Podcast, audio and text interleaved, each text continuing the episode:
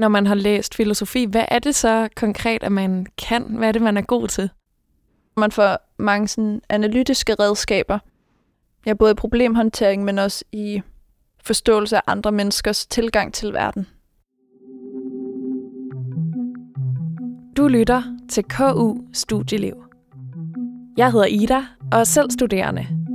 Og i den her podcast snakker jeg med andre studerende om deres studieliv. I det her afsnit taler jeg med Clara, som læser filosofi på 5. semester. På filosofi stiller man store spørgsmål om moral og etik, og man bliver trænet i at forstå andre menneskers måde at se verden på.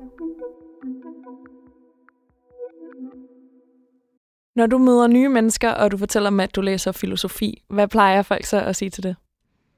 Generelt plejer folk at sige, filosofi, spændende, og så slutter samtalen øh, ofte der.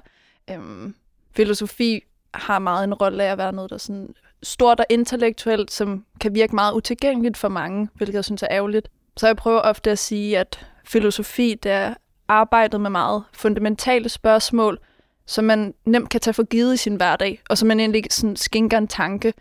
For eksempel, hvad er sandhed? Hvorfor er sandhed virkelig vigtig for os? For eksempel i demokrati. Hvad betyder det at være etisk? Øh, hvad er moral? Øhm, så det er meget sådan et spørgsmål, som egentlig fylder meget, men på en subtil måde, som man ikke så tit tænker over. Så det er sådan en måde, du kan forklare filosofi på, så det bliver lidt mere konkret? Øh, ja, og så også lidt for at øh, fremhæve relevansen af det, tror jeg. Øhm, for man kan tit få en idé om, når filosofer, eller folk, der læser filosofi, de læser meget svære tekster, sidder ned og tænker, og det er lidt det, hvor filosofien lige kan have rigtig stor samfundsindflydelse, øhm, som man tit glemmer. Og jeg føler, når man så fremhæver, det er egentlig også ting, som du i din egen hverdag højst sandsynligt ud at tænke over det, men det også har en eller anden måde, det informerer din væren i verden. Så kommer folk til at tænke over det på en anden måde, end at tænke tunge bøger og svære tekster. Og hvad var din egen baggrund for at læse det? Jeg har altid været meget fascineret af andre mennesker og andre måder at være i verden på at tilgå verden, som ikke er ligesom min. Øhm, og så havde jeg overvejet enten at læse psykologi, antropologi øh, eller sociologi, men jeg havde ikke karaktererne til det. Og så faldt jeg over filosofi, og så tænker jeg, det lyder da også meget spændende. Det er en måde, du får indsigt i andre måder at tænke på, som ofte er tiden enten er tanker, du ikke selv har tænkt, eller ligger meget langt fra den måde, du måske selv tænker omkring tingene på. Så jeg følte, det stadig var en måde, hvor jeg kunne få indsigt i andre måder, eller andre måder at beskue verden på, end, end dem, jeg normalt selv er i. Kan du huske, hvad du glæder dig allermest til ved at starte på uddannelsen? Jeg havde selv haft to sabbatår, så jeg var meget klar til at komme i gang med at lære igen, og det tror jeg var det, jeg mest glæder mig til. At få noget struktur, det kan jeg også selv meget godt lide, og så det at gå på et studie er en meget nem måde at få struktur på. Øhm, fordi der er nogle forventninger til dig. Du har højst sandsynligt også nogle forventninger til dig selv øh, i forhold til, hvad du gerne vil med studiet. Øhm, så jeg glæder mig egentlig bare virkelig meget til at lære. Mm. Og hvordan var det så at starte og troppe op første dag? Øhm, først så havde vi en, øh, en intro-uge, øh, som var arrangeret af årgangen over os, hvor der var en masse sådan, fælles ting. Øh, man lavede arrangementer, både sådan spisning sammen, men også aktiviteter, så man lærte hinanden lidt bedre at kende. Og der tror jeg bare, man håbede lidt på, at man ville finde nogen, man synes var sådan øh, søde eller flinke at snakke med. Øhm, jeg var højst sandsynligt nok også nervøs, ligesom alle andre, når de begynder på et studie, fordi at det er noget ukendt, og man er spændt, øh, og man håber på, at man både godt kan lide studiet, men man også finder nogen, som man også godt kan lide at bruge sin tid sammen med. Følte du, at du fandt det sådan i løbet af den her intro-uge? Um, jeg snakkede med en masse forskellige i løbet af intro-ugen. Uh, det er så ikke dem, jeg senere hen primært øh, har brugt tid sammen med. Jeg føler mere, at det fik jeg, da vi kom ud af vores studiegrupper, det har vi i hvert fald øh, på filosofi, der får vi tildelt dem de to første år. Og det kan man også selv mulighed for at kunne ændre på dem, hvis man nu øh, har lyst til at arbejde med nogle andre, eller føler, at der er noget i gruppen, der ikke fungerer optimalt. Så det er primært dem på min studiegruppe, og der jeg ender med at være en virkelig god studiegruppe, så jeg har været meget heldig på det punkt. Øh, men der har jeg virkelig fundet nogen, som både har øh, altså personlig betydning, men også øh, fagligt virkelig har hjulpet meget med den måde, jeg har oplevet at læse filosofi på. Fedt. Hvordan bruger I hinanden i studiegruppen? Øhm, På filosofi, der er der også krav til, at man skal skrive nogle opgaver i hvert fag, og nogle af de opgaver er både individuelle, og nogle er i studiegruppen. Så man har primært siddet og diskuteret de tekster, man har skulle skrive opgaver omkring, men vi har også meget i vores gruppe mødtes i pauserne, vi har haft mellem øh, forelæsningerne, og siddet og snakket, og vi har sparet meget med hinanden på, om hvordan der er gået på studiet, men også være, hvis der nu var en ting, man synes var svær en tekst, man ikke helt følte, man kunne stille spørgsmålet i undervisning, så kan man lige gå hen til dem og være sådan, forstå egentlig det her, eller hvad, hvad tror I, at den her person mener med det her, eller forstod i det her spørgsmål, underviseren øh, rejste. Så vi har sparet meget med hinanden, både sådan fagligt, men også øh, i forhold til studielivet. Og hvad med da undervisningen så gik i gang? Hvilket indtryk fik du så af at gå på universitetet? Jeg tror, jeg blev overrasket over, hvor, øh, hvor dårlig jeg var til at læse filosofi. For jeg havde lidt en idé om, at det at læse filosofi var ligesom, hvis jeg læste en hvilken som helst anden tekst.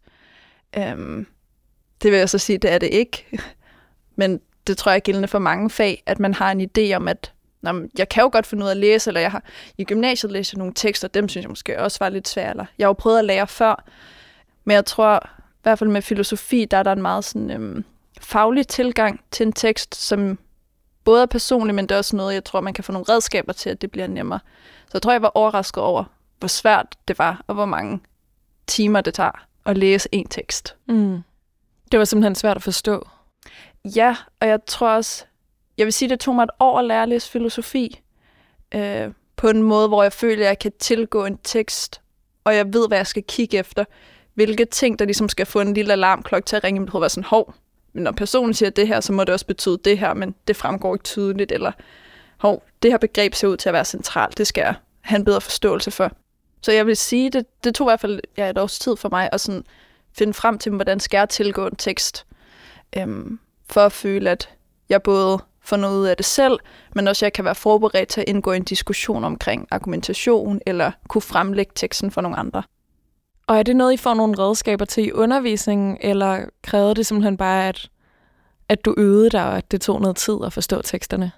Um, I starten, i hvert fald første semester, de giver både sådan en, en skriveguide til, når man skal skrive opgaver, hvad der er centralt, og vi fik også lidt vejledning i det at læse. Um, men jeg tror, det er meget personligt også, hvordan man bedst øh, læser en tekst. Nogle kan godt lide, jamen, så skimmer jeg den først igennem det hele, og så tager jeg lægger den frem, og så går jeg tilbage igen og læser tingene individuelt, og så tager jeg noter. Jeg tager altså læser hele teksten grundigt med det samme. Det er det, der fungerer bedst for mig. Så skriver jeg spørgsmål ned undervejs, hvis der er noget, jeg ikke forstår. Øhm, så det kommer også meget an på, hvordan man er som øh, person. Også hvor meget tid man føler, man kan bruge på egentlig at læse. Følte du dig alene i at synes, det var svært, eller var din oplevelse, at I var mange, der havde det på den måde? I studiegruppen følte jeg mig ikke alene. Jeg synes, det var svært. I klasse, altså sådan i klasseundervisning, øh, og både til forelæsninger og seminar, som vi også har, der kunne man nogle gange godt lidt få følelsen af, at man var lidt alene i det. Jeg synes, det var svært. Nu er jeg også selv en person, der ikke nødvendigvis bryder mig så meget om at tale i plenum. Så jeg tror for dem, der ikke har en udfordring med at gøre det, så følte de måske ikke, at de var så alene i, og synes det var svært for, så rækte de hånd op og sådan, hvad betyder det her, eller hvad tænker du om det her til underviseren? Øhm, men det var der, hvor jeg for eksempel brugte min studiegruppe rigtig meget, og har haft rigtig meget glæde af det.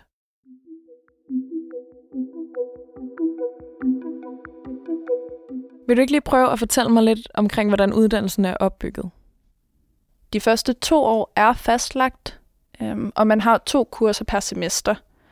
Det starter ud med at være mere øh, introduktionsagtigt, så vi har et øh, filosofihistoriekursus, og så har vi øh, etik og metaetik.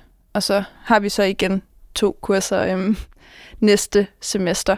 Og så her på 5. og 6. semester, der er det valgfrit, hvor man så også kan vælge øh, enten to kurser eller flere.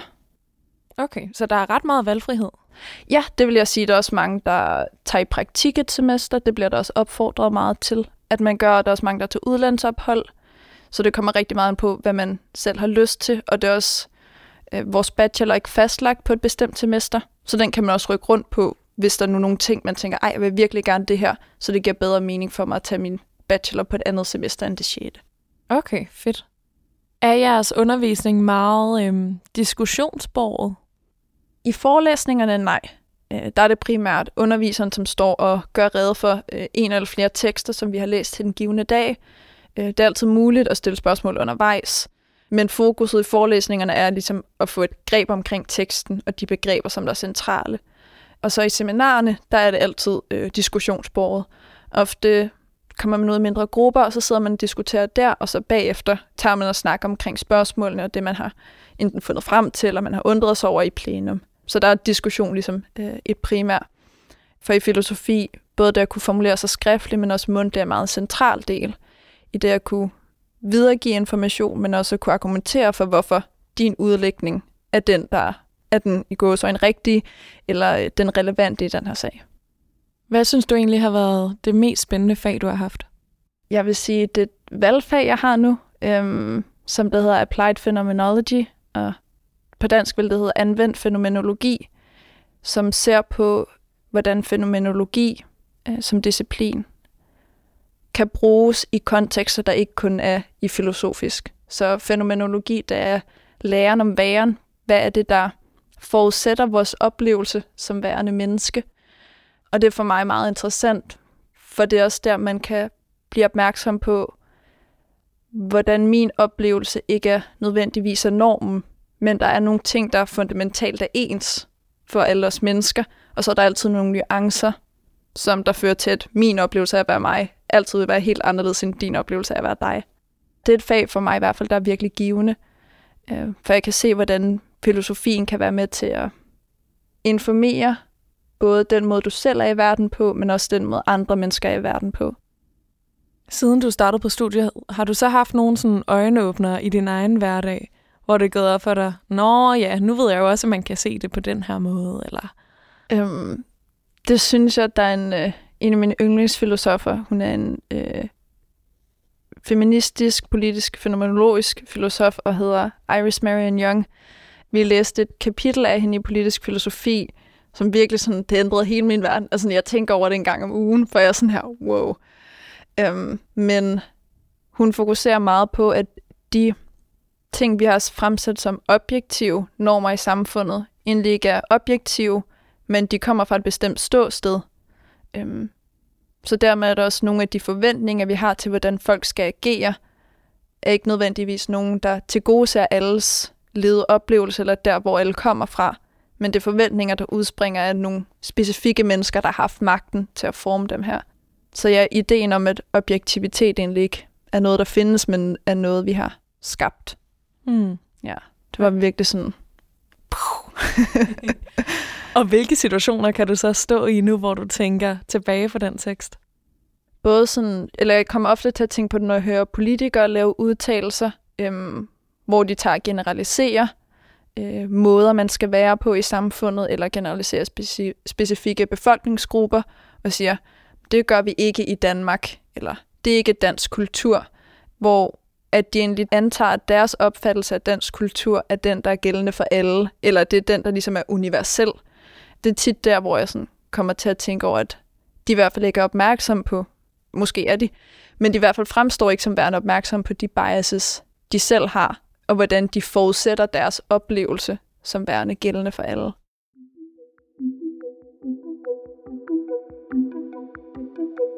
Vil du ikke lige prøve at fortælle, hvordan en almindelig hverdag så kan se ud for dig?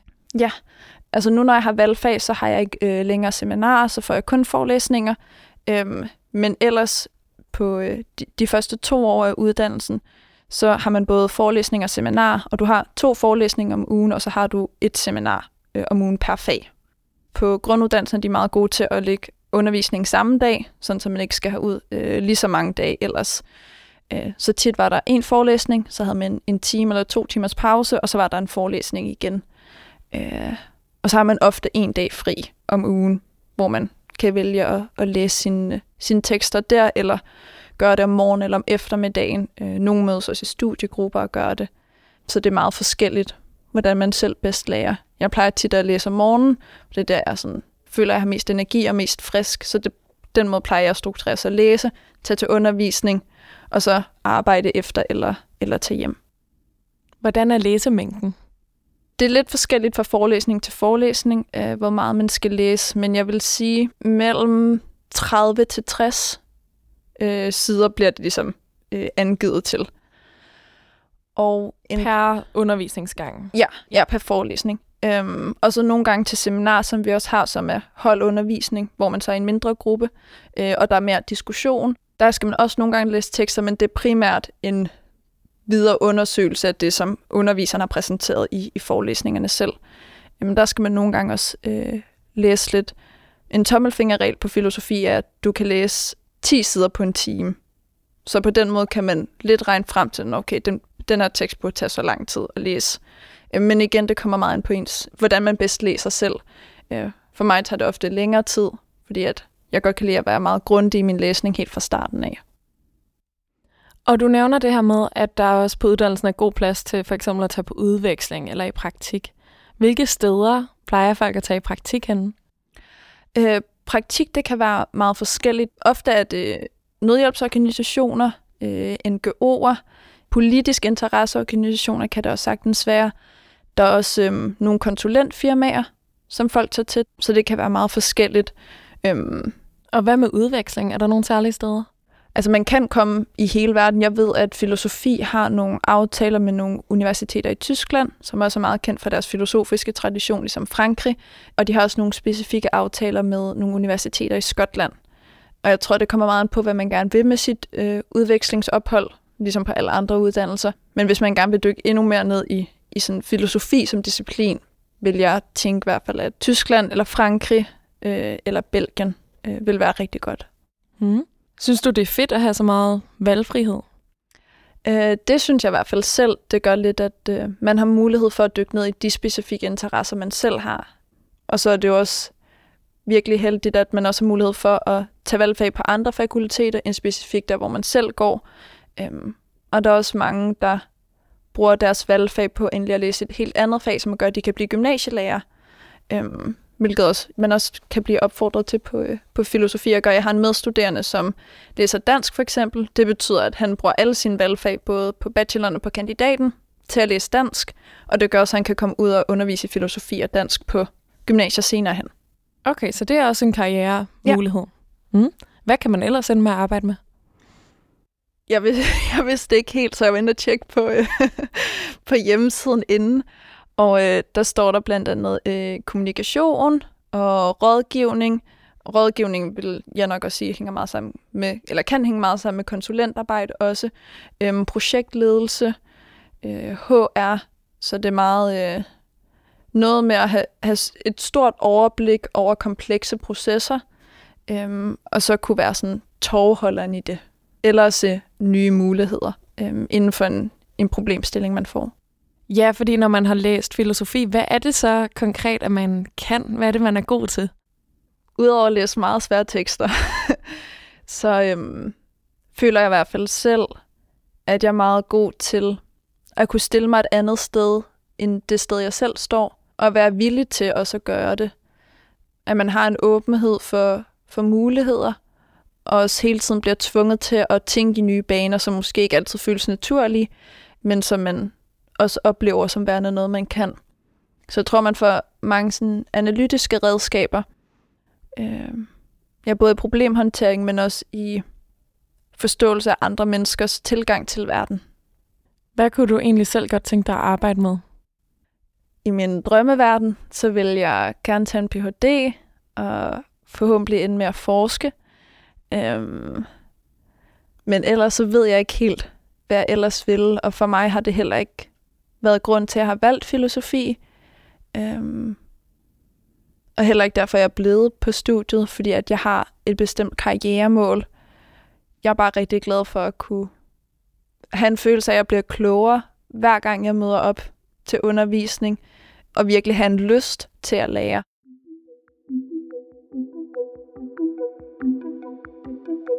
Du har nævnt de her studiegrupper, I bruger. Men udover det, hvilke sociale ting er der, som man kan engagere sig i?